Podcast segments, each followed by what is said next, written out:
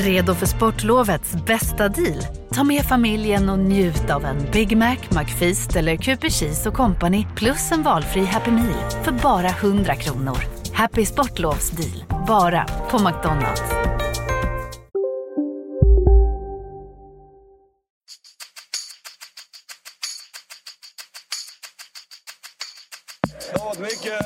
Mycket, snack om det här inhoppet. Det är svårt att förbereda sig. Va? Så att, det, det är mycket känslor som väller över. När jag kommer hem ska vi fixa allt det där.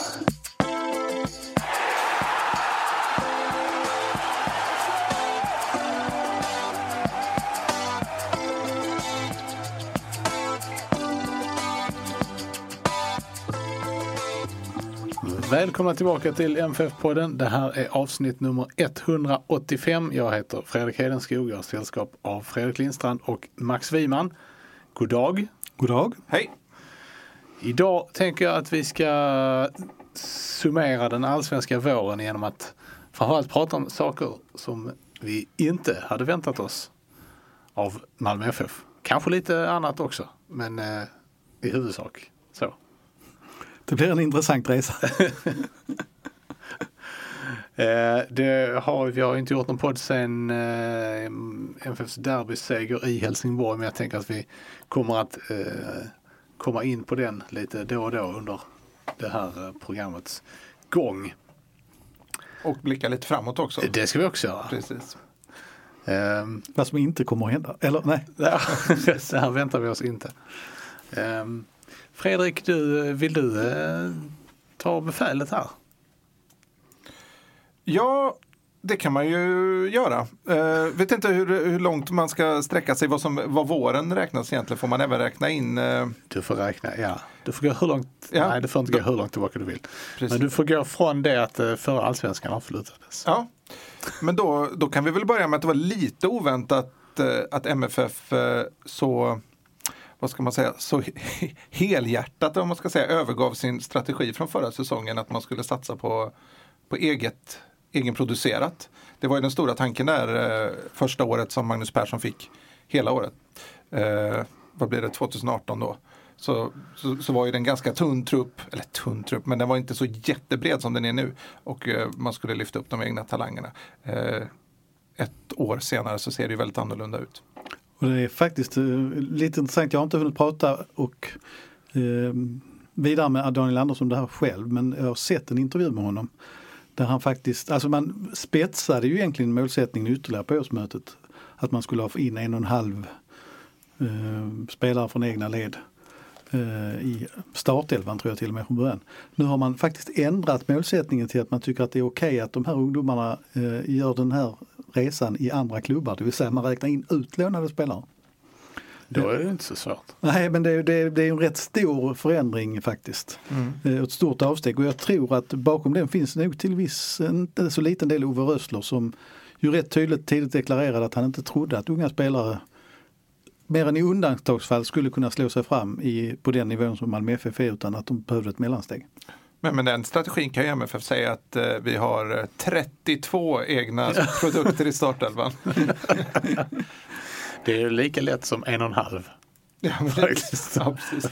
faktiskt. Nej, Nej, det är sagt, intressant. Ja, det är, det är intressant och man får ju naturligtvis sätta sig ner och prata mer med dem om detta. Men, men det innebär att de till exempel räknar förmodligen Pavle Vagic som en, att han har etablerat sig då i, i Mjällby eller att om någon i Trelleborg har gjort det eller, och så vidare och Mjällby som går starkt i superettan. Ja. Av någon konstig anledning så satt jag och såg Brommapojkarna Mjällby här i, i veckan faktiskt. Eller i helgen. Nu ska vi inte prata för mycket om superettan eh, just idag men alltså. Nej, det var eh, ingen rolig Varberg och Mjällby är det i nuläget. Två gräslag underbart. Ja det är ju i och sig positivt. Den riktiga skräcken hade ju varit om Norrby som ligger trea hade gått upp. Tänk ja. två bortamatcher i Borås. Just det. Norrby som eh, för övrigt har, vem då på topp? Gammal Malmö-bekanting. Gammal Malmö-bekanting? Jag mm. tänkte bara Lasse Nilsson men han eh, har, har lagt av. Dardan Rexepi. Dardan spelar. Mm. Ja. Nej, men, han och Lasse Nilsson är precis samma spelartyp. Nej, men det, det, just, men just den här strategin att man, att man lite överger det här med visst mått av egenproducerade spelare i startelvan. Det, det, det är ju nya tider nu. Det går inte att ha det som 1979 då, som vi har avhandlat också för här i, i, i podden när, när i stort sett hela truppen var från närområdet. Det, det, det är ju inte riktigt så längre. Nej, men vad- vad- ska man säga, man får kanske spetsa det också att det är många spelare som är producerade i Malmö FF, det är bara det att det är ganska länge sedan så att säga. Mm. Den här målsättningen har ju handlat väldigt mycket om att det skulle komma upp en och en halv spelare varje säsong. Och där eh, har det ju varit kämpet, det är väl egentligen Mattias Svanberg på senare år och innan dess Frans Brorsson. Om jag tar fritt ur minnet som har etablerat sig. Ja, sen är ju, sen är ju ja, Frans Brorsson är ju där, Rakip är ju där också som, eh, som liksom är ju ändå egenfostrad. Han är ju inte lastgammal direkt. Men vad är det som, eh, vad är det som, som skiljer där då? Jämfört med början på 10-talet. Ja, men Det är ju som, det är som för vilken klubb som har växt som helst egentligen. Det är ju, akademins kvalitet måste ju växa i takt med, med liksom A-lagets framflyttade position också. Om, om MFF nu vill hävda sig i Europa League, vilket man ju faktiskt har gjort det, eh, senaste gången man var med och siktar på att göra det år efter år efter år. Då blir det ju såklart svårare för MFF att att, att liksom få- in lag från de egna leden eftersom urvalet inte är så stort. Titta på en jätteakademi ute i Europa, det blir ju lättare för dem att, att, att få, fram, eh, få fram spelare för de, har ju, de suger ju in spelare till sina akademier på ett annat sätt. Det är möjligt att MFF kan göra det också men det är inte lika lätt i Sverige liksom, att börja liksom plocka talangerna vad ska man säga, 12-åriga talanger från Stockholm eller Göteborg ner hit. Liksom. Det, Men var ska man, var ska man liksom lägga ribban då? Jag tänker om, man, om, om målsättningen hela tiden är här och nu. Alltså då hade det varit oerhört svårt för spelare som, som eh, Pontus Jansson och Filip Helander och eh, Jilan Hamad. men det känns inte som att MFF hade målsättningen här och nu för, för Nej, bara men fem- det är det jag menar. Ja. Men nu har man det. Alltså det. Man måste ju se den sidan också. Alltså, det blir ju ett Men jag tror att- väldigt litet nålsöga. Men jag tror att det handlar om det, att du måste hitta de där verkliga supertalangerna. Och att det kanske är ganska många spelare som är duktiga men inte kanske riktigt kan nå den Nej, nivån. men alltså man kan, med den bästa vilja i världen så kan man inte beskriva Pontus Jansson och Filip Helander som supertalanger. Nej, det är sant i och för sig. Alltså det är ju, de har ju jobbat sig till den positionen som de, som de har. Mm. Ja, men det måste ju också ha en skicklig, skicklig stab som kan se utvecklingspotential och sådär. Jag tycker till exempel, med, nu har ju Bonke gjort det bra, jag kan tänka mig att det är en punkt vi kommer att återkomma där, men jag tycker någonstans också det är ett lite underbetyg att vi inte kan, eller vi säger jag, att Malmö, att Malmö FF inte kan få fram en egen produkt på den positionen och i den rollen som trots allt inte är, vad ska man säga, uttrycka sig lite plumpt här nu, men den mest märkvärdiga rollen på plan så att säga. Eh, för att få lite balans i det här så kan vi kanske nämna att eh, nu precis igår tror jag, eller i förrgår, så vann MFF U19 en stor turnering nere i, på kontinenten. Mot bra motstånd. Och om man tittar på våren så har de ju haft eh, typ 15 landslagsspelare i U17 och, eh, och, och P17 och P19. Så att eh, man producerar ju upp och det är ju för, att- det är naturligtvis för att hitta det där sista steget. Och jag tror fortfarande att ett problem är att, att det inte finns en bra övergång. Att U21-serie är alldeles för dålig och för ojämn. Eh, och att, att, man, att egentligen så kanske Malmö FF skulle behöva ett, ett andra lag som, som är det Holland som har det. Eller Ja, det är ju rätt många Tyskland och- länder som Ja. har det så. ha ett andra lag i division 1 kanske. Något sånt. Men eh, det har väl gjorts försök att dra igång det också. Så, eh, Alltså, ja, men det var väl en form av samarbete. För många år sedan skulle man samarbeta med IFK Malmö. Men, Pontus Jansson har ju faktiskt gjort matcher för IFK Ja. Malmö, det kan man inte tro nu. men jag, jag tror att den grejen är svår, alltså det här med olika klubbar. Det, det, det, för att det ska, ska, ska hitta någon sorts symbios med en, en annan klubb, då det, det är väldigt, väldigt det är få förunnat att lyckas med det faktiskt. Ja, alltså jag tänker på Helsingborg gick man till och med så långt så att, så att eh, man bytte namn på till, nu minns jag inte vilket lag det var som fick heta HF Akademi. Det var Helsingborgs södra kanske. jag tror det var det. Ehm, och, men det, det, det funkar ju inte heller. Den, den konstellationen försvann ju.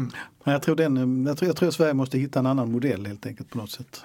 Men snacket ofta bland eh, tränare, eller ofta men jag, som jag har snappat upp lite här och var i sådana här superettanlag när det kommer då talanger från MFF till exempel eller från andra storklubbar i, i Sverige som har liksom framgångsrika A-lag och en, och en bra akademi. Det är ju att de, de ungdomarna är så oerhört vana vid att vinna allting och de är vana vid att liksom göra 30 mål per säsong om du är anfallare och så helt plötsligt så, så kommer du till superettan. Där är det liksom inte tillrättalagt på något sätt. Det är rätt ocharmig omgivning många gånger. Och, och, och, liksom, och framförallt så är det tuffare spel och du, du blir inte riktigt segerrik på samma sätt. Det är liksom inte alls lätt och den övergången är oerhört svår för många.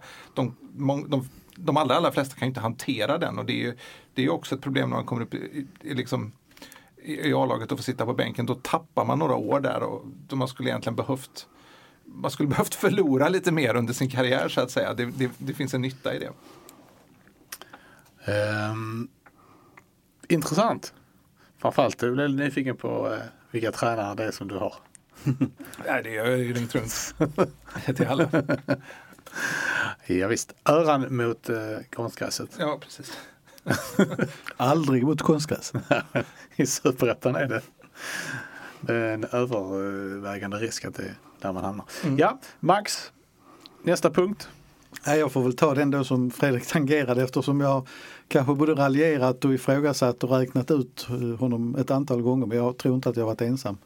Eh, det är klart att, att det som vi har fått se med Bonke Innocent de fem senaste allsvenska omgångarna är någonting som ingen kunde se. Och jag eh, upprepar det igen, absolut inte tränaren Ove Rössler som, som nästan isolerade honom från laget i vintras. Eh, han har, fick hoppa liksom bara, ja, sådär, vet, extra innerback när det fattades någon sån. Och, Eh, träna med de yngre vid sidan av. Och det, alltså det, var, det var väldigt, väldigt tydligt att, eh, och jag, jag tror allt det här var ett led i en, en eh, tydlig ambition att låna ut honom. Till och med Rössler själv nämnde ju ordet Kazakstan som hade, hade spek spekulerats i. Så att, att, att det var nog ingen internt som räknade med det här heller. Eh, sen ville ju Bonk Innocent inte bli utlånad. Och, eh, alltså Kazakstan har jag också funderat två gånger faktiskt. Nej men man kan förstå honom. Men samtidigt, det är, det är, väldigt, ja, det är väldigt märklig situation. Men han, har, han gnetar på på träningarna, han var fortsatt rätt mycket utanför och sen plötsligt så på en träning så går Rössler bort och pratar med honom. Och det vet jag att vi studsade till oss, liksom, men nu är någonting på gång här.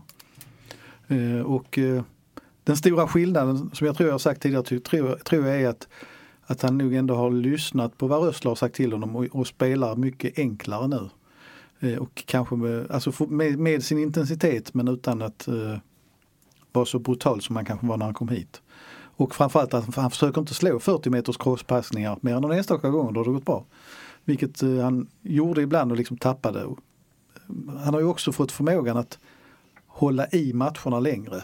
Jag kan tycka fortfarande att han kan försvinna mot slutet ibland men men det, det är liksom en enorm skillnad. Han ser ju annars mer vältränad ut. Alltså han är, Kunde han bli mer vältränad? Nej, alltså, ja, oerhört fit. Ja, han, han ser lite större ut. Ja, ja, för han, den tvättbrädan som han, när han drar av sig tröjan, det, det, han, han, det finns ingen i närheten av att vara så fysiskt vältränad som han är. Jag vet att Markus Rosenberg uttryckte det rätt så bra att han var imponerad av att han kunde komma i matchform efter att ha varit borta så länge som han har varit.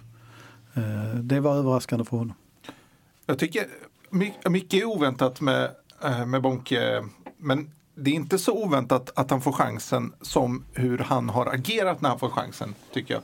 Alltså, det kan ju uppstå en situation där det kommer mycket skador och, och man måste liksom ja, gräva långt ner i frysboxen så att säga. Men eh, det är ju också att att han, han, är ju, han är ju ung Bonke. Det är ju, eh, ja, vi glömmer ofta ja, det. Precis, och, och, att, och i ett sånt läge när man inte fått spela på ett halvår och den senaste matchen så blir man utbytt i den 44 minuten borta mot IFK Göteborg.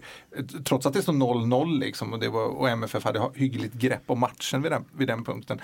Att komma in då och ändå spela så pass lugnt och behärskat och inte försöka och att inte försöka vad ska man säga, verkligen visa upp sig på ett sätt utan han har ju bara gått in och spelat som, som om han har spelat massa matcher den här säsongen förut. Och, och, att, och att han har gnuggat på så under träningar och, och liksom inte klagat, inte gråtit ut, ingenting sånt liksom. Vilket ju hade varit helt okej okay också att göra för att situationen är jobbig. Men det, det, det psyket han har visat upp, visat upp det var ju kanske framförallt det mest, mest oväntade. Liksom. Um, med det sagt så, så, tycker jag fortfarande att det är ju, det är ju en 3 plus-spelare. Jag, jag, jag, jag, tror inte att det finns en, en högre nivå där. Jag står ju fast vid det att jag, jag, tycker att det här, är en, det här är en spelartyp som MFF borde kunna hitta i de egna leden. Man ska behöva köpa för 8 miljoner eller vad det nu var han, han kom för. Vad är, alltså hur skulle du, eller vad är skillnaden? Man säger att Bachirou kommer tillbaka och spelar istället för Innocent. Vad får man då? Ja, ett snabbare bolltempo förstås, eh, irrationalitet och Kreativitet. Ja, precis. Man ska, komma, man ska också komma ihåg, att utan att ta från Bonke någonting så har ju den här perioden han har fått chanserna i varit mot helt okej motstånd, mycket hemmamatcher, mycket lag från den, eh, från, de, från nedre halvan och sådär. Alltså när MFF går in i ett eh, internationellt spel och när det väntar möten med AIK och Djurgården så som det gör efter uppehållet, där då är ju ja, då, då, då, är, då, behöver man ju skruva upp saker och ting lite grann. Och där är ju Barcelona en helt annan spelare. Jag skulle säga det, alltså, någonstans, det känns som alltid som vi lyfter fram bedömningen av Malmö FF längre fram. Okej, de leder allsvenskan nu, de har gjort det jättebra. Eh, men, om vi kommer till men då, både för honom och Bonke så är det ju som, som Fredrik säger, det, det, det väntar Europaspel, det väntar Häcken, AIK, Djurgården och Östersund, alla på bortaplan. Eh, det känns som att det kommer att vara en annan nivå under den månaden. Och det jag tänker på framförallt är jag inte, jag är inte säker på att han har tempo i sig som klarar bättre motstånd lika bra som det har sett ut nu, om jag uttrycker det så.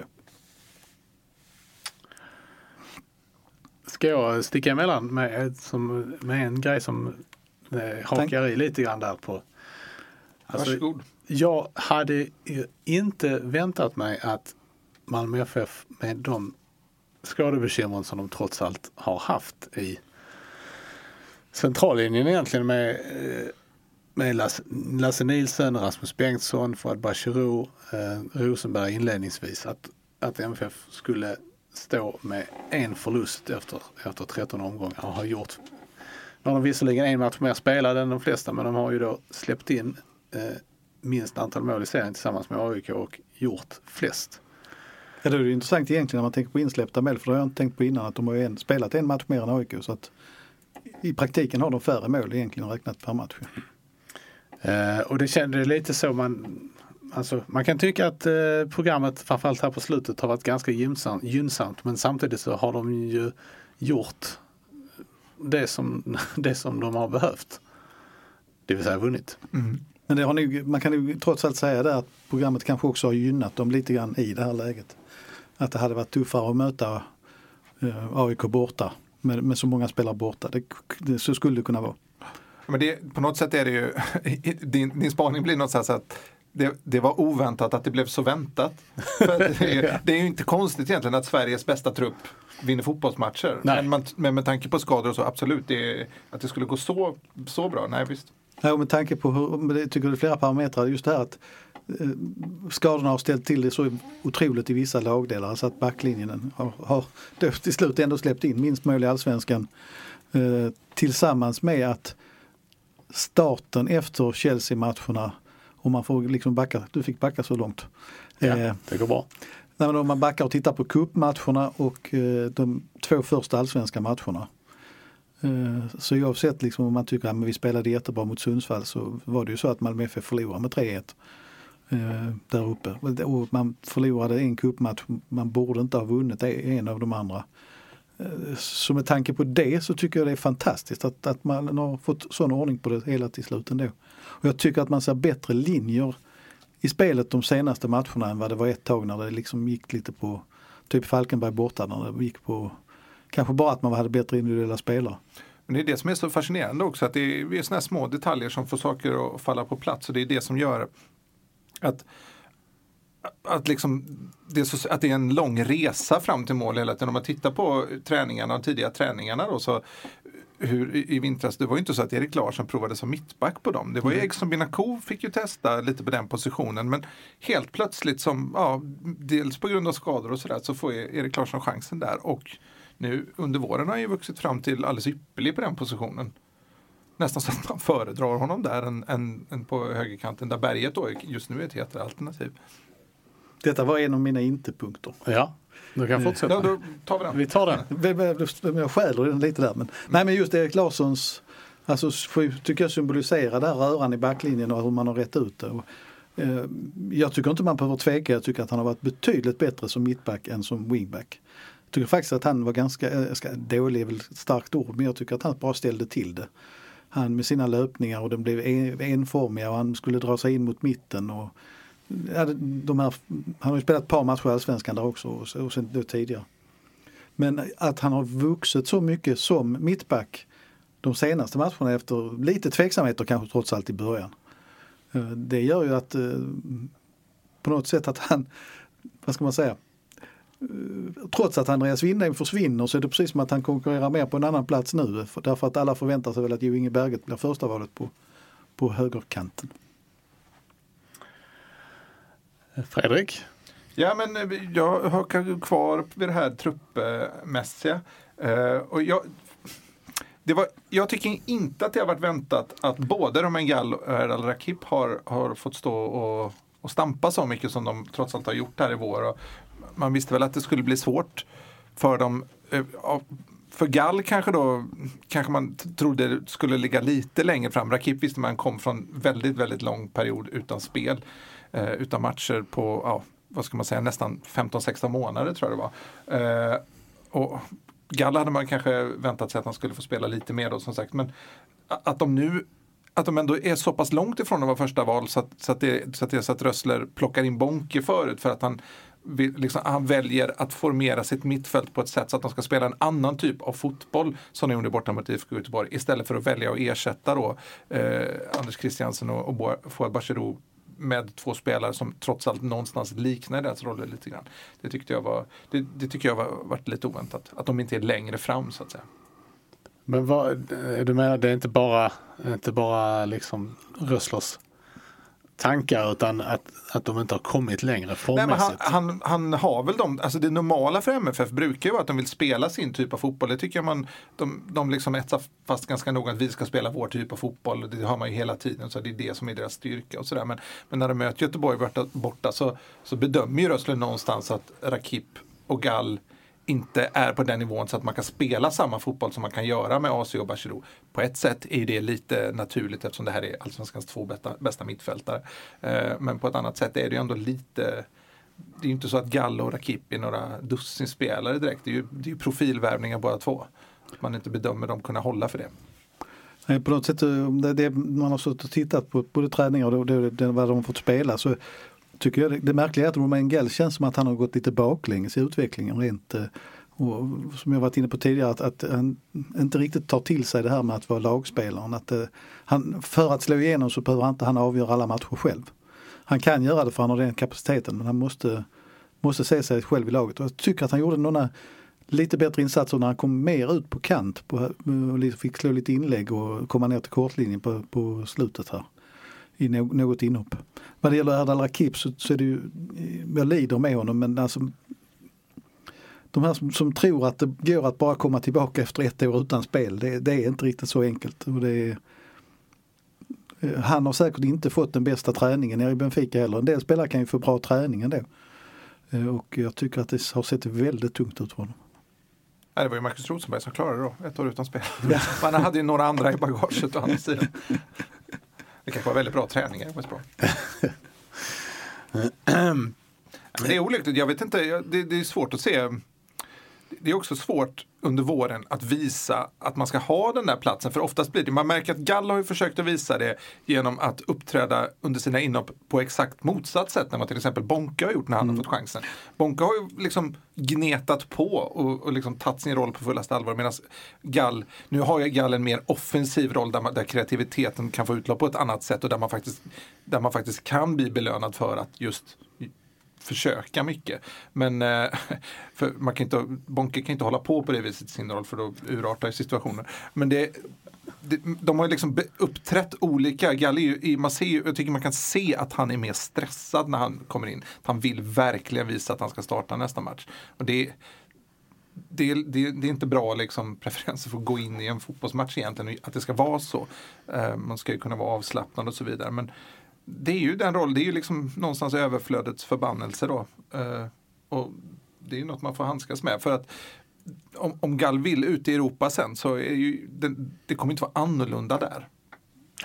Kommer MFF ha, ha råd att behålla en sån lyxreserv? Ja, Gall är nog en sån spelare som skulle kunna försvinna.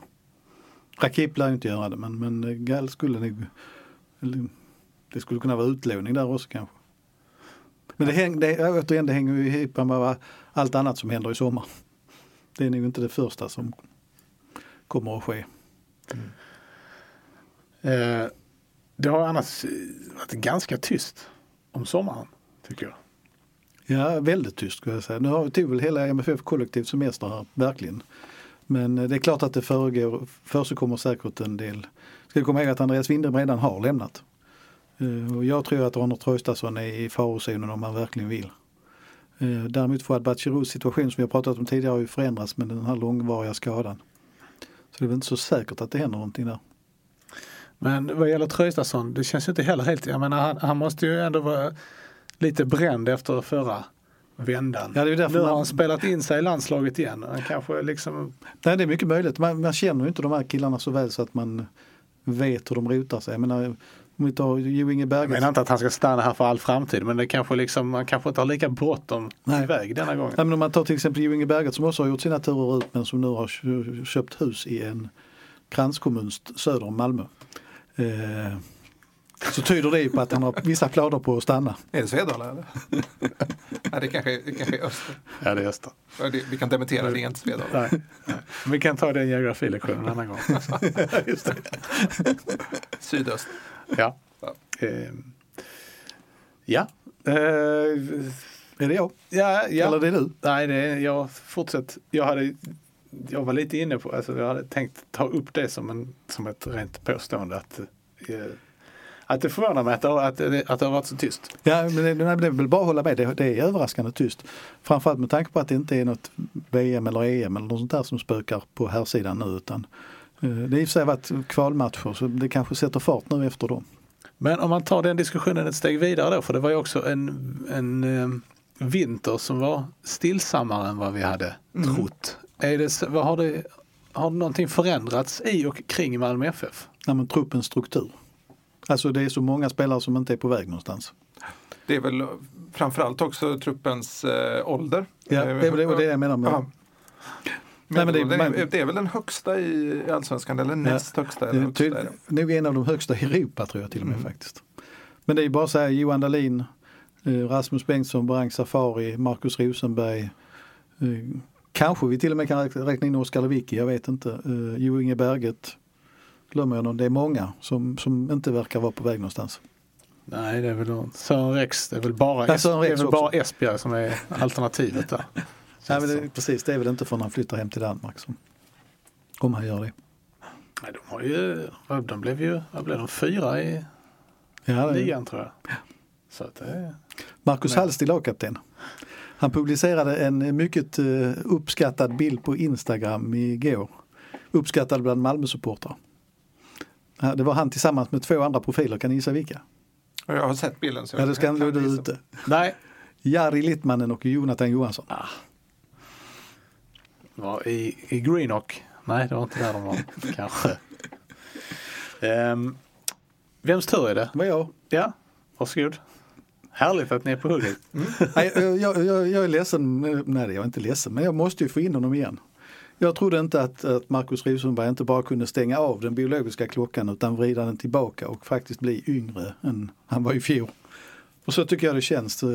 Med tanke på rivstart i vintras, eh, ryggont och in i Chelsea-matcherna och knäskada och borta och sen så eh, Ja, jag har hört både Maxén på tv och flera andra röster prata om det liksom att människan får ju inte lov att sluta. Det är, han ser snabbare ut än i fjol. Han är alltså med och slåss om den allsvenska skyttekungatiteln, 30, snart 37 år gammal. Eh, och poängligatiteln eftersom han ofta har lite assist också. Eh, och jag, är, jag, jag trodde faktiskt inte att det var möjligt att han skulle spela på den nivån och spela så mycket som han har gjort denna vår. Men han kanske har hittat det perfekta konceptet nu. Nej, vi ska Och säga, stå över två månader i- typ i början, ja. Och vi ska säga att det har varit mycket gräsmatcher nu här ett. Ehm, är du förvånad över Rosenbergs vår, Fredrik? Ja, b- Både och. Får jag säga att eh, det är liksom inte sett varför han skulle liksom blivit sämre. Det tyckte jag, i, I och med att det, han, han spelade matcher in i december och började mot Chelsea då så kändes det ju som att, att man såg ju ganska tydligt att han inte gått ner sig under den perioden. Så, men det är ju ändå äh, det är ju, det är ju ändå speciellt. Det som är förvånande är väl att, att, att, att laget fortfarande är så, så pass beroende av honom. Eh, jag, jag tycker faktiskt inte att det är en klyscha att hävda det. Eh, och det handlar ju inte bara om att man statistiskt kan se att många andra bidrar poängmässigt också. Utan det handlar ju också om att sådana saker som inte riktigt kan mätas i siffror utan det är vad som händer i omklädningsrummet och vad som händer utanför plan också och hur han, hur han liksom blir en sån gestalt som andra ser upp till och att man vill liksom springa de där extra metrarna för man vill inte smika sin kapten och sådär. Den effekten den, den är ju verklig liksom. Det är ju inget, det är inget man bara säger, så, så, är det. Och, och hur han har på något sätt också liksom vuxit sig till en opinionsbildare inom svensk fotboll är väldigt intressant. Så att hans roll blir ju bara större hela tiden. Alltså, han passar ju på, och det var oerhört politiker smart, vilket eh, passade bra då eftersom det var Sirius borta där det finns tydlig annan politikerkoppling via Niklas Busch då på mittfältet. Nej men att han väljer, tar tillfället i akt och sågar konstgräset och lyfter den debatten och passar på att göra det efter en seger på konstgräs så att han inte ska framstå som en bitter förlorare utan tar upp det efter en seger på konstgräs och säger att vi kan spela på konstgräs, vi är bra där men eh, det är skitunderlag borta. Och det det. intressanta är för att när han var så tydlig som han var där, då plötsligt fick han med sig fler. Alltså det är ju på rätt många håll som både spelare, framförallt spelare har uttryckt liknande åsikter nu. Och det är fascinerande, var man än åker så, alltså, var eh, och såg eh, Champions League-finalen på en pub i Göteborg och då Göteborgare ska ju prata hela tiden så var det någon som började prata och sa att jag bodde i Malmö och då kommer det fram direkt liksom många, det, det visade sig att det här var typ Glenn Hyséns stampub då liksom. Så det är ärke-göteborgare. Eh, ligger uppe i Olskroken och alltså all, de har ju inte mycket till övers för Malmö men unison respekt för Markus Rosenberg. Var det Paddington? Ja, stämmer. Ja, mycket. Alltså, det är så? Ja. Ja. Du har pluggat där Ja, det var vår lagpub. Vi hade en, eh, en av delägarna spelade i laget. ja, återgå. Ja, precis. Det här kom in på oväntat listan att vi hade det som gemensam nämnare i Göteborg. Men i alla fall, ja, men det, är så, alltså det, det är fascinerande. Det här, det, är nu, det här är ju bara ett exempel, det har ju hänt förut också. Men att, att just för några år sedan så, så hade ju Marcus Rosenbergs rykte var inte speciellt dels hans åsikter utanför fotbollen kände nog inte speciellt många till när han spelade i West Bromwich. Så han var ju lite av ett alltså, lite hackkyckling också för det har inte gått så bra i, i EM 2012 var det, var det sista de flesta hade sett av honom. Det hade inte gått speciellt bra då och så, och så liksom, man får väl säga någonstans fiasko i West Bromwich också. Och, och att när han kom hem så var det mycket, det var ju gans, alltså, ungefär hälften kändes ju som trodde att det här blir en floppvärvning. Liksom. Och hur han har liksom vuxit sig, dels rollen i laget, dels som poänggörare och också nu då som opinionsbildare. Han passade även på att såga uppehållet här i, i en text som Max skrev. Alltså det är ju, men han, han tar ju liksom grepp om, om allsvenskan och svensk fotboll för, för att lyfta situationen och det, det, det är häftigt att se. Alltså jag, jag eh, lobbade ju för hans, eh, eller MFFs, liksom, hemhämtad av honom ganska tidigt. Eh, och det känns lite grann som att hans, de insatserna som han gjorde i landslaget eh, gav en orättvis bild av honom här hemma. Alltså om vi nu tänker på att Romain Gall har lite prestationsångest när han kommer in så var det lite samma för Rosenberg. Alltså då ersatte han ju som regel eh, Zlatan eller Henke eller Elmander. Eh, Och han var ju tydligt bakom dem i rangordningen hela tiden och hade liksom väldigt mycket att bevisa varje gång han kom in och lyckades inte riktigt göra det. I det här perspektivet också att han är minst lika bra som i fjol. Jag kan ju Har du också valt att bli egen? Då är det viktigt att skaffa en bra företagsförsäkring. Hos oss är alla småföretag stora och inga frågor för små. Swedeas företagsförsäkring är anpassad för mindre företag och täcker även sånt som din hemförsäkring inte täcker. Gå in på swedea.se företag och jämför själv.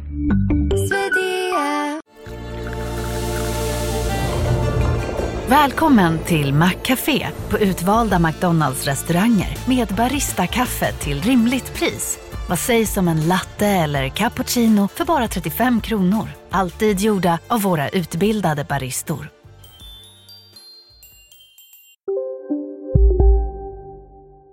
Målmässigt är han ju bättre än i fjol. Så eh, det är värt att nämna igen alltså att om man backar just om man pratar om hemkomsten, det är alltså sjätte säsongen efter en lång utlandskarriär. Mm. Som han gör i Malmö FF. Det, det är ingen som kunde räkna med att det skulle bli så. Han har ju varit, han har ju, det var ju länge sedan han kom hem. Ja, det är det, liksom, som är, det är det som är det mest det fascinerande. är två Champions League-gruppspel och ett Europa League-gruppspel senare och tre SM-guld eller två. Men han är ju också hungrig också. En, en lärdom som, som Rössler verkar ha tagit är ju att han byter ju inte ut Rosenberg. Nej. Nej, det är sant. Det, man, det hände ju, eh, har ju hänt förr om åren till, eh, inte direkt eh, muntra miner från, från Marcus. Han gillar ju inte att bli utbytt, han ville spela liksom. Där poppar upp en match direkt i sig huvudet och det var ju den där cupfinalen mot Häcken när Oskar Lewicki blir utvisad och Allan Kuhn måste ändra om i uppställningen. Och väljer att plocka bort en forward och ta Rosenberg och det var ju eh, kanske avgörande i den matchen. Det om, om nu det inte blir så att Marcus Rosenberg fortsätter även nästa år, vilket jag inte håller som möjligt. Han har ju, den här gången så, så har han ju faktiskt inte stängt dörren. För nu tyckte han ju, han har ju inte sagt rakt ut att han ska sluta, han vågar inte göra det numera. Men det hade ingen som har riktigt frågat honom tror jag heller. Nej, nej, det är kanske så. Vi får får nästan ta och göra det nu. Men eh, då, då kommer han ju förmodligen minnas just det bytet som, ja, som en av sin karriärs mest negativa händelser just på grund av hur MFF tappade matchen efter det. Det. Det var den där titeln han aldrig fick liksom. Eh, Fredrik? Då kan, ja, då, när vi ändå pratar om kuppen så får, kan jag ju ta det som en eh, inte väntat att MFF skulle åka ur kuppen på det sättet som man gjorde. Eh, och att, de hade, att det var inte väntat att de skulle ha så svårt att ta sig vidare från Chelsea-matchen. Eh, kanske hade man intalat sig att det skulle bli lite lättare och tog lite för lätt på uppgiften att skaka av sig den matchen. Kanske trodde man att man var lite bättre än vad man var efter Chelsea-mötet som trots allt ja, det var ju inte riktigt match, så att säga. Chelsea gick ju sen vidare och vann hela Europa League. Liksom, så att det var, klasskillnaden var ju rätt enorm. Där får man ju också säga eh, till MFFs eh, försvar att även om, eh, även om Chelsea inte hade bästa laget i de matcherna och man sen har toppat laget lite mer i, i Europaspelet så har ju Chelsea ändå eh, gått på någon slags eh, farthållare genom hela Europa League och vunnit. Det var i första borta semifinalen mot Frankfurt som blev oavgjort. Annars har det varit klara segrar hela vägen. Ja, inte hemmamötet med Frankrike, det var ju straffar trots allt. Var det så? Ja, det var det. Det var ju kryss hemma också. Just det. jag tror det blev 1-1 hemma och så straffar som avgjorde det. här. Så eh, det, där hade de ju problem. Eh, Men i övrigt eh, har de ju liksom lite lekt sig igenom den turneringen. Men i alla fall att MFF skulle ha så svårt att ladda om så att, så att liksom man inte ens tog sig vidare för cupens gruppspel. Ja men Öster, Öster inomhus. Öster, är- Öster har ju Öster inne är MFF. svårt, Ja, alltså. precis. Men det är alltså, det, det, cup, cupdebaclet är ju mer än så. Det var ju med stor möda de slog Lunds BK i december. Eller november förlåt. Mm. Eh, De tvingas ju byta in Marcus Rosenberg för att reda ut det. Eh, Och eh, matchen mot Degerfors är ju fortfarande, alltså rent resultatmässigt, det knepaste hittills eftersom Degerfors borde haft 3-0 i paus. Den, den insatsen är ju en av de absolut värsta jag har sett MFF på, på mycket, mycket länge. Också topplag i Superettan. Och det var väl där, Det är inte Öster. det var väl i den matchen Carlos Strandberg i princip spelade bort sig från spel i Malmö FF skulle jag vilja säga. Han spelade mot Öster också, gjorde han inte det? Jo, han fick ju, han fick ju fler chanser. insats men han var också. ju oerhört oinspirerad. Alltså, Rössler bestämde ju sig för att spela honom i kuppen men, men insatsen mot Degerfors var ju som han det kröp in på läktaren. Mm. Ja, han har ju spelat allsvensk fotboll för Malmö FF också i, i vår. Ja. Mot, eh, mot Häcken. Men eh, där är ju också intressant vad som händer där på den, Mm. På den punkten nu. Det är ju överlag väldigt många spelare i allsvenskan vars, eh, vars framtid är, är osäker. Vi har ju Vidar Örn Kjartansson till exempel. Och Carlos Strandberg. Men jag antar att han vänder hem till Malmö. Eller hem, men vänder till Malmö. Ja det, är ju, det, är ju, det blir, kan ju bli en förhandlingssak mellan Mm. MFF och Örebro också naturligtvis. Det är som jag sagt innan, det knepiga är ju att sista matchen innan han ska tillbaka är MFF Örebro. Och då, undrar, det ska bli spännande att se hur de resonerar där om inte fortsättningen är klar då. Intressant med, hur olika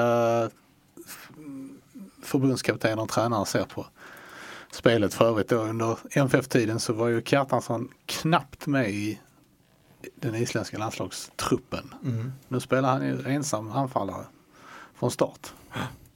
Och jag kan inte påstå att han är så mycket bättre spelare nu än vad han var när han Nej. var i Malmö. Jag tycker inte han är bättre. Gjorde Han är samma spelare skulle jag säga. Ja, jag skulle också säga att det är ganska exakt samma spel. Han gjorde mer mål i Malmö. Är det jag? Ja. Eh, tänkte jag ge mig in lite på ett lite sv- svårare ämne höll jag på att säga.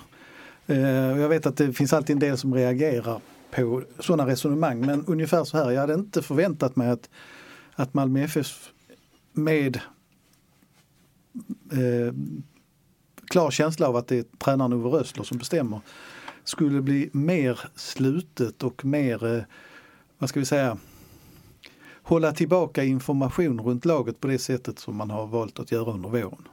Ehm, jag har all respekt för det, att man vill inte skylta med skador hur som helst och, och så vidare. Och, eh, samtidigt så har jag som sagt vid många tillfällen tidigare, jag tycker att Malmö ska ha ett sånt självförtroende så att det ska inte vara avgörande.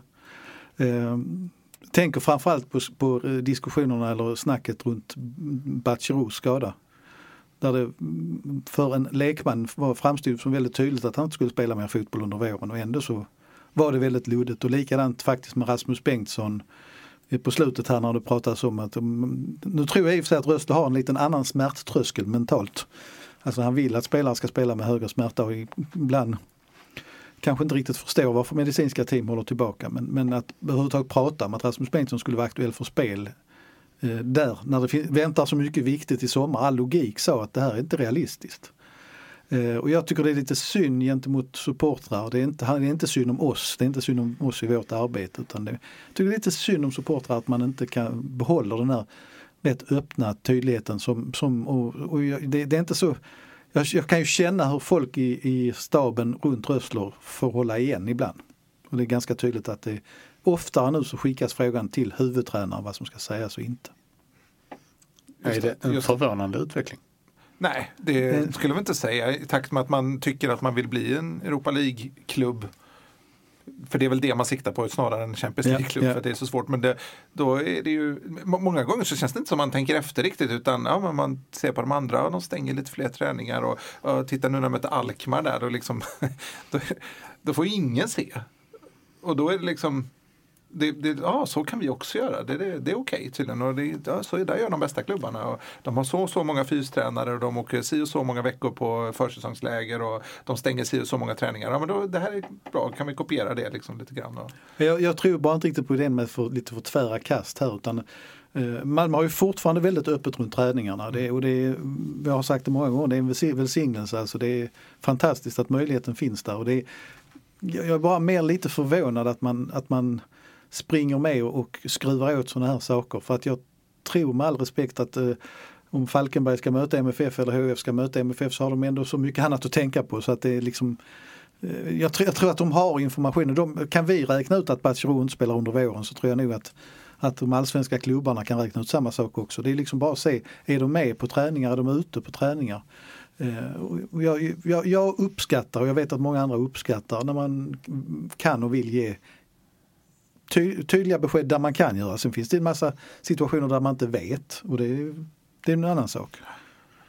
Jag tror också att eh, man ska vara försiktig med hur man väljer att hålla tillbaka information eller kanske snarare för sig överlag när det kommer till hur öppen man är som förening.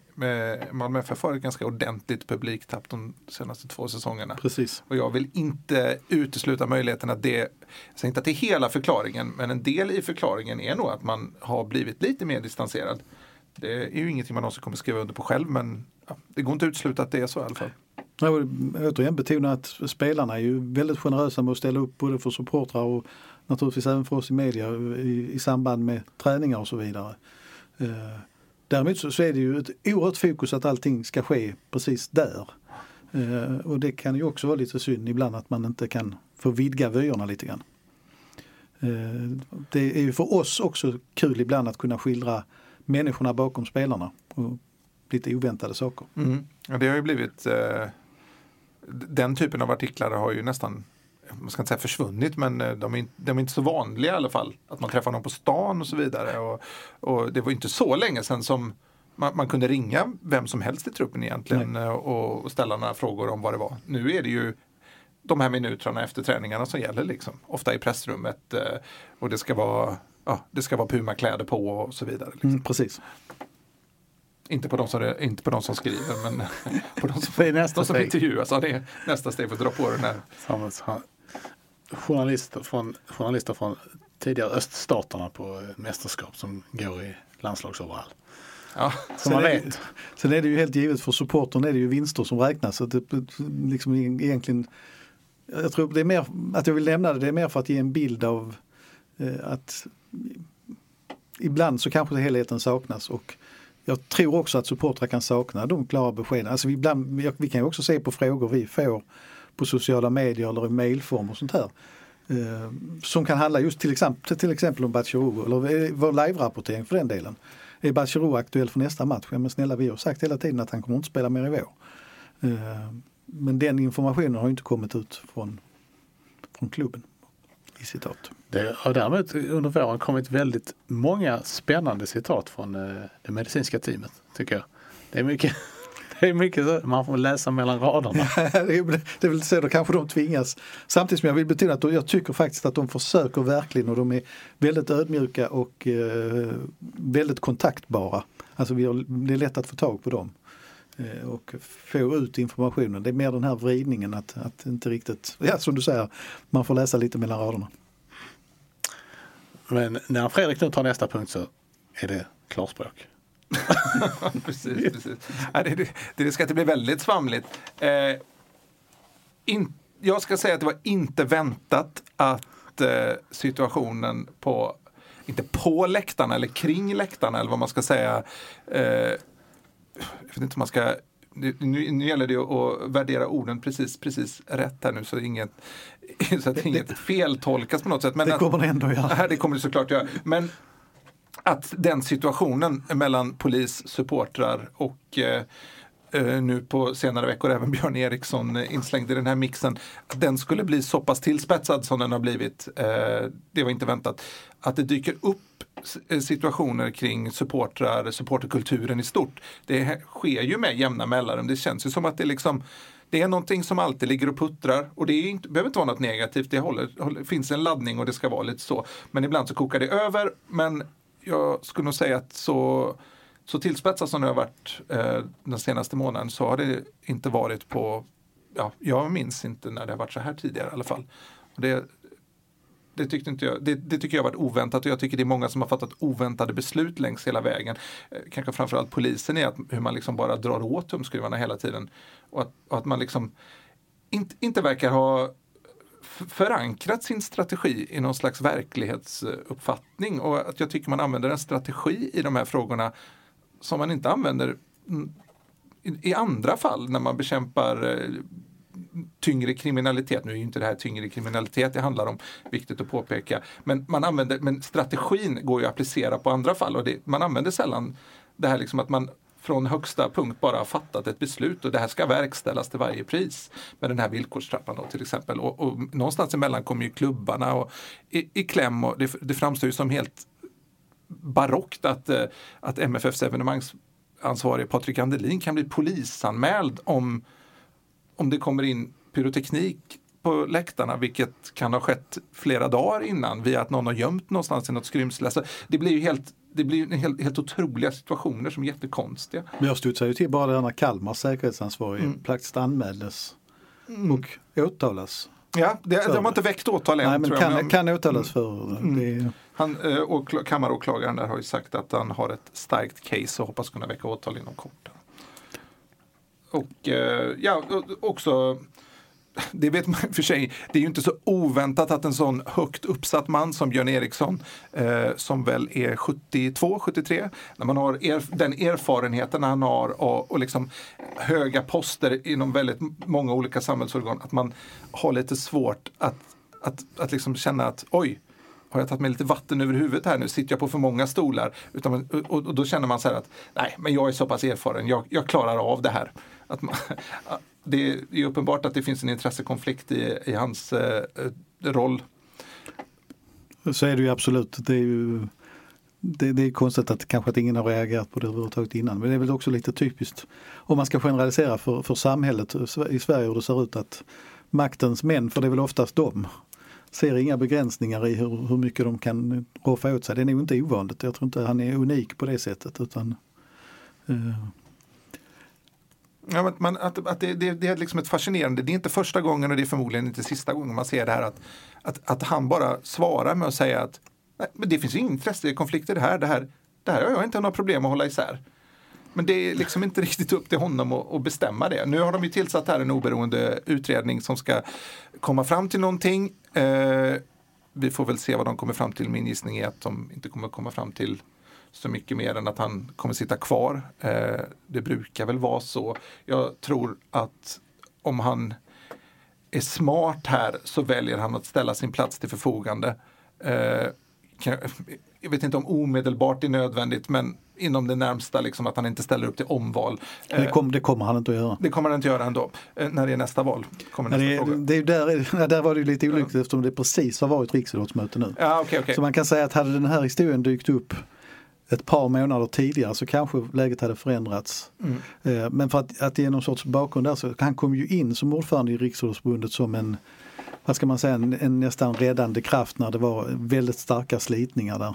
Och det var egentligen meningen, om jag minns rätt, att han bara skulle sitta i fyra år, det var så han uttryckte det själv. Mm. Men tog ett, ett eh, pass till. eh, Men det var väldigt tydligt att han inte ska fortsätta sen. Ja.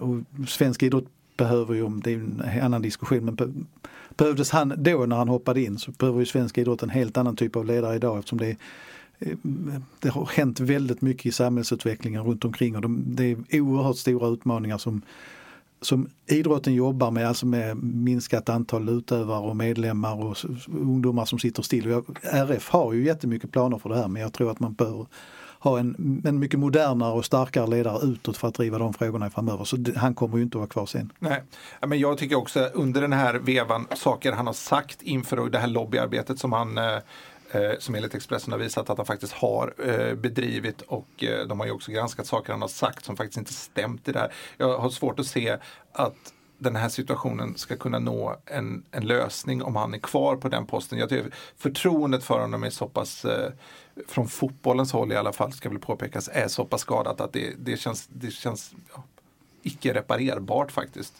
Tycker jag. Och det, det, är ju, det är ju väldigt olyckligt att det har blivit så för att det, är- det, det, var ju, det, är liksom, det är verkligen inte vad situationen behöver. Men eh, ja, han har ju på många sätt gjort bort sig tyvärr. Men det är ju maktens män där igen. Eh, Karl-Erik Nilsson, ordförande i Svenska Fotbollförbundet, var, gick ju direkt ut i princip och eh, sa att Fotbollförbundet stod bakom honom. Nej, men så, så håller de ju på, så där har de ju alltid hållit på och eh, det politiska spelet är ju viktigt för dem. Liksom, Karl-Erik Nilsson är ju, eh, är ju vad ska man säga, styrelse, vice, vad är han? vicepresident för Uefa. Ja, just det. Och de lägger en match i Baku eh, där, eh, där en i Arsenal inte kan resa till. Alltså en, det är ändå en, inte startspelare i varje match, men det är liksom det, det pågår, det, liksom, det strider ju egentligen mot allting vad Svenska Fotbollförbundet står för, den typen av, av aktioner. Men man gör ändå så för att det politiska spelet pågår. Det politiska spelet är väldigt starkt i idrotten. Och, Alltså Björn Eriksson var ju verkligen elefanten som klev in i porslinsrummet från början. Han har, han har ju trampat på många fötter och tår och varit i, inblandade. Så att, jag, jag tror att han gjorde rätt stor nytta när han kom in men jag tror att också det är en sån person som, som kanske borde gått ut redan nu, innan, redan innan det här. Sen ska vi komma ihåg att detta, detta är ju faktiskt, vad ska vi säga, det har ju hänt tidigare eh, under flera år. Det ju, kan ju tyckas märkligt att frågan inte har, om den här intressekonflikten inte har dykt upp tidigare också. Han har ju också varit huliganutredare och där, där, det konstiga är att där uppskattades nog hans arbete av ganska många parter. Eh, för att han var väl relativt tydlig men, men eh, det visar väl kanske också återigen bara då att han har fingrarna i för många syltburkar på en gång. Och det, det är ju inte bra för, för utvecklingen inom idrotten heller. Nej. Men, eh, men just att, att eh, den typen av, av högt uppsatta män inte riktigt kan ha distans till, till sig själva på något sätt. Det är, ju, det, det är väl inte oväntat i sig.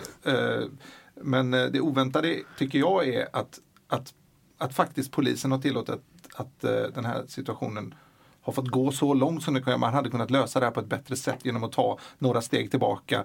Hitta någon slags, eh, vad ska man säga, common ground för att liksom se- vad, vad behöver göras för den här situationen? Vilket ansvar ska vi lägga på de olika grupperna? Vad, är, vad, är, vad kan vi kräva av klubbarna? Och vad, vad är rimligt att polisen ska göra och vad är rimligt att supporterna ska göra? Och, och, och, och liksom, att, man, att, man, in- att man ändå bara, att man liksom bara, bara kör det in i kaklet där. Vi har inte nått kaklet än, men att man kör på väg mot kaklet. Det, det, det hade jag faktiskt inte väntat mig. Jag, tro, jag trodde nog att eh, de var lite smartare än så. En tanke som pop, faktiskt poppar upp hos mig nu men eh, det är faktiskt lite märkligt att eftersom det här har blivit en så stor fråga under våren och där polisen då har skenat iväg väldigt långt och positionerna har varit låsta från andra sidan så, så eh, kan, det, det är nästan lite märkligt att man inte på ett högre myndighetsplan har gått in och liksom försökt styra upp det här. Eh, Sverige har faktiskt en, en väldigt förnuftig, upplever jag det som, justitieminister Morgan Johansson. Eh, som dessutom är fotbollsintresserad och lite MFF-are. Eh, Nej men jag, jag, jag tror att det, det, kanske, det kanske är det som behövs att, att någon utifrån verkligen talar om att nu har, nu har ni, ni har överskridit alla gränser nu får ni faktiskt sätta er ner och, och lösa det här istället. Jag hade också velat se eh, även Amanda Lind då, som ju faktiskt är både fotboll och kulturminister. Och här har vi ju också en fråga som borde vara right up her alley då med tanke på att det här handlar om fotboll och att det handlar om kultur eh, i förlängningen. Men det är just den där andra biten, polisbiten är inte hennes men det kanske är Nej, två nej, precis, nej, men liksom just att hon Ja, tar, tar sig ton i frågan om eh, hur, hon, hur hon ser på det. Det, det, det är konstigt tyst. Och jag tycker att mm, vanligtvis så vill ju inte ministrar kliva in när det är så att säga inom citationstecken små frågor utan det får ju beröra fler då. Man har, ju, man har väl min gissning att man har bedömt den här situationen att det rör väl bara de som står på ståplats och trots allt procentuellt sett i Svea rike är ju inte det speciellt många men nu tycker jag att det, det börjar nästan bli en, en principiell diskussion om, om det här. Som det är lite det jag menar också att det, man måste på något sätt höja det till en annan nivå så att någon, eh, jag ska inte säga medla för det är väl fel uttryck, men någon liksom som kan ta in ett litet fågelperspektiv på det här. Och, eh, Amanda Lind är ju så att säga chefen över idrotten och Morgan Johansson är chefen över polisväsendet ytterst på, på regeringsnivå. Och det kanske är dags att sätta ner foten. Men det kän, det, ibland känns det som att det, eh, oviljan att blanda sig i där också grundar sig lite i alltså, ehm, um, fotbollförbundet och RFs eh, så att säga, ställning i, i landet. De, de känns ju lite grann som, som eh, någon sorts statliga institutioner nästan, så som de fungerar. Eh, och man tänker kanske lite grann att men de är ändå, där är folk som har varit i i politiken innan de vet hur det fungerar. Jag tror fotbollförbundet är där mer än, än RF är om jag ska vara ärlig. Jag tror RF eh, det trampar på djupt vatten men jag tror RF är en bredare, alltså, tittar man ur sociala perspektiv och sånt så tror jag att RF har en bredare bas och, än vad fotbollen har faktiskt. Men borde, eh, nu är det klart att det ligger det stora ekonomiska intressen i det här men, men eh, alltså tror ni det hade sett annorlunda ut om, om i, i detta fallet då svensk elitfotboll hade haft ett större inflytande? Svårt att säga. Det är ju egentligen bara fotboll och hockey som det är, liksom, Mm, är, är mm. aktuellt för men, men hade vad är känslan att det hade varit det är så svårt att säga tycker jag. Det är, så, det är svårt att veta om, om föreningen är, är mogen för att ha ett större inflytande också. Men, men det spontant skulle jag ju säga att, att ja, det hade kunnat vara mycket bättre. För någonstans är de ju en många gånger en väldigt sund röst i, i, i debatten liksom, och de har ett perspektiv som kanske som är då supportperspektivet som kanske många gånger saknas. Eh, framförallt när polisen gör sina analyser av situationer. Jag vet inte om du kan för lite om SEFs organisation så om de är, är tillräckligt breda, alltså har tillräckligt mycket, är tillräckligt stora för att kunna hantera alla frågor. Mycket hanterat, eh, de hanterar mycket med marknadsföring och tv-avtal och allt sånt här också. Men det har ju hänt mycket och det var egentligen där du började Fredrik. Att, att det, hela situationen har ju blivit lite absurd, eller blivit mycket absurd med tanke på att jag tycker att det är är mycket bättre på de flesta plan. På läktarna och runt matcherna. Och, eh, Och vi har Alltså- hur många som går på fotboll som helst i Sverige. Två miljoner förra året och det ser ut att öka. Ja, Och, och liksom den här rena huliganproblematiken som för du, du funderade kring när det hade varit så här tidigare. Man kan säga att när det här dödsfallet skedde uppe i Helsingborg. Mm. Där, där var ju, då var det ju på något sätt, då tyckte jag det hade eskalerat till en punkt när ett jag tyckte att den delen var oerhört obehaglig och det slogs i, slogs i grusgropar bland, mellan firmor runt om i Sverige. Det, var, det, det, där har ju tonats ut mer och mer. Och jag tror delvis är det en medveten strategi från polisen att man inte ska prata om de där tillställningarna. Men, men det, det är en ganska tydlig känsla av att det är ju mycket, mycket lugnare runt matcherna. Och där har åtminstone ju, här nere ja, i alla fall. Och där har ju faktiskt supportrörelsen en, en väldigt, ska ju ha en stor ryggdunk för det jobbet också. Man har, man har liksom självsanerats på, på på ett sätt får man säga genom också att man har blivit inbjudna till samtal och under den här perioden så har ju eh, SEF fått en allt större roll inom svensk fotboll och, och liksom Mats Engqvist har lyft de här frågorna på ett annat sätt och man har liksom poängterat att vi måste kunna prata om det här och vi måste kunna på, på riktigt sätta oss ner och diskutera vad vi kan göra. Det går inte bara att sitta i ett, i ett konferensrum och bestämma en ny, ny lag eller en ny strategi och så kör man den ett tag och så ser man vad som händer utan det, det, har, det är ju liksom hårt arbete från många fronter som faktiskt har gjort att det har blivit bättre. Och, men, men man förstår ju också att polisen, det finns ju ett det, det, verkar som att de har ju ett krav på sig någonstans att, att inte vara slapphänta då när, när det brinner pyroteknik. Och då är det, liksom, det, är, det är tydligt att kunna bekämpa det. För att här är det en eld som brinner väldigt tydligt. Där, när det egentligen finns problem som är mycket, mycket större och som vi har liksom fått, fått eh, svart på vitt nu under eh, bara de senaste två veckorna det här med spelproblematiken och att en spelare i Elfsborg som eh, som eh, granskas då för hur han har uppträtt på planen under matchen mellan Kalmar och Elfsborg. Som då anses vara möjligtvis kunna ha uppgjorda delar av sig. Vi kan väl i den här eh, supporterdiskussionen också notera att det till helgen nu den 15-16 Eh, så samlas alltså SFSU, eh, supportrarnas egen organisation, för sommarmöte här i Malmö. Och det blir naturligtvis jätteintressant och eh, förhoppningsvis kan man hitta nya vägar där. För, för jag har ju sagt det tidigare, vill betona det igen, jag tror att om polisen verkligen måste ändra strategi så tror jag också det är viktigt att supportrarna inte bara säger att vi vill ha en dialog och, utan att man också för, ger förslag på vägar framåt. För att eh, det är nog en nödvändighet. Också medialt bra att lägga när det är uppehåll i mm. allsvenskan. Smart. Ja, det är mycket resor som det är när serien pågår ju. Ja. Så det, svårt att liksom hinna, hinna med ytterligare. Ehm, eh, har ni fler, eh, fler punkter som ni vill ta upp? Jag har en liten punkt. Ja. Eh, det var lite oväntat tycker jag att MFF har så många uddamålssegrar mot lag från den nedre halvan. Det här är ju någonting som jag har varit, varit på tidigare. Men fem av nio segrar är, som MFF har tagit i vår är, är med uddamålet. Och eh, samtliga mot eh, lag på nedre halvan. Lite oväntat. Man kan ju känna exempelvis att eh, derbyt i Helsingborg borde ha varit stängt i paus. Eh, det var ju en eh, där MFF gjorde en väldigt, väldigt bra första halvlek. Mm. Men det blev ju bara... Det kunde också ha varit oavgjort. Ja, mm. kunde varit. Men det hade inte speglat händelserna. Nej, precis. Nej, men, det, men det tycker I, jag må, många matcher. Titta på Kalmar-matchen. Det borde inte heller slutat 1-0. Nej. Nej, derbyt var märkligt. Det var ett riktigt derby på något sätt. Mer derby än vad jag trodde det skulle bli. Det var inte säger, väntat. Eh, nej, men som du säger att eh, MFF gör ju en väldigt, väldigt bra första halvlek. Och det kändes ju liksom som att man fortsatte på någonting som man har hittat i de här sista matcherna.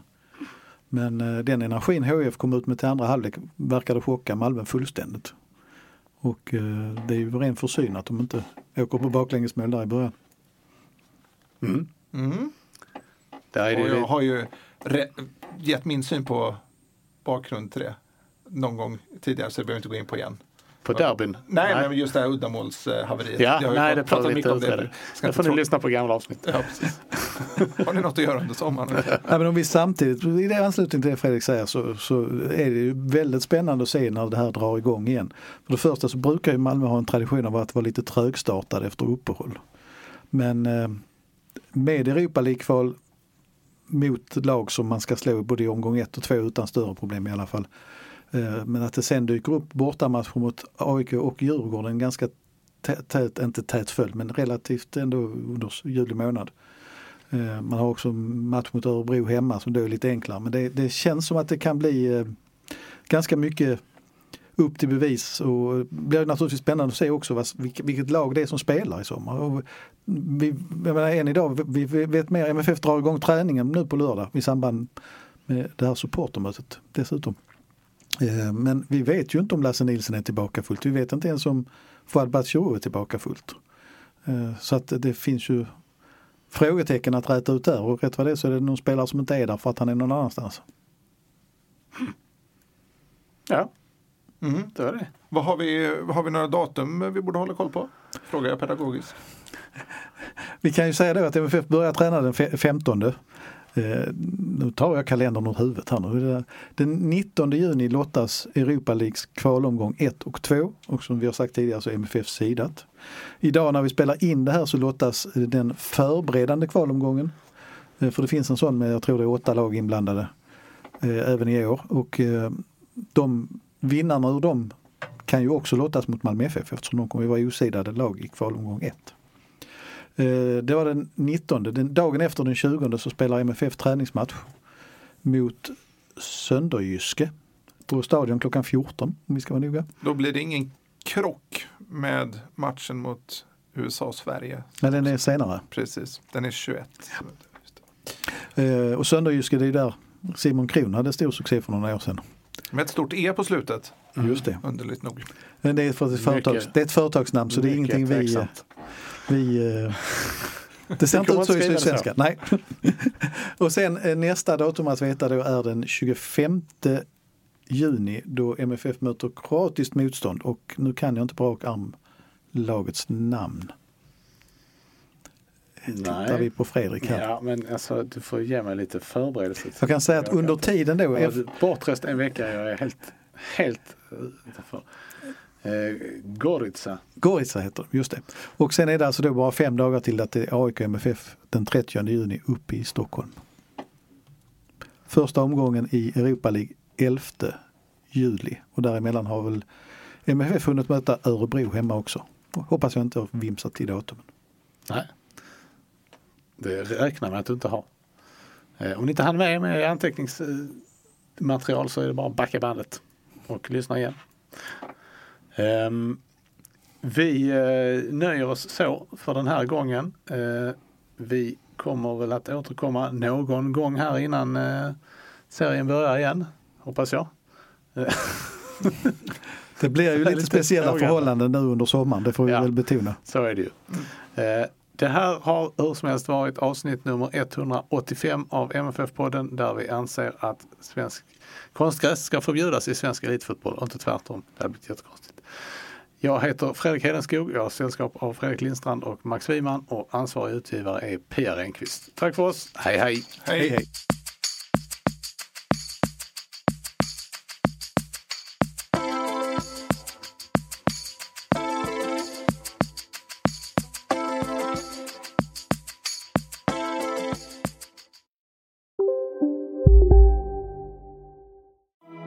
Sverige!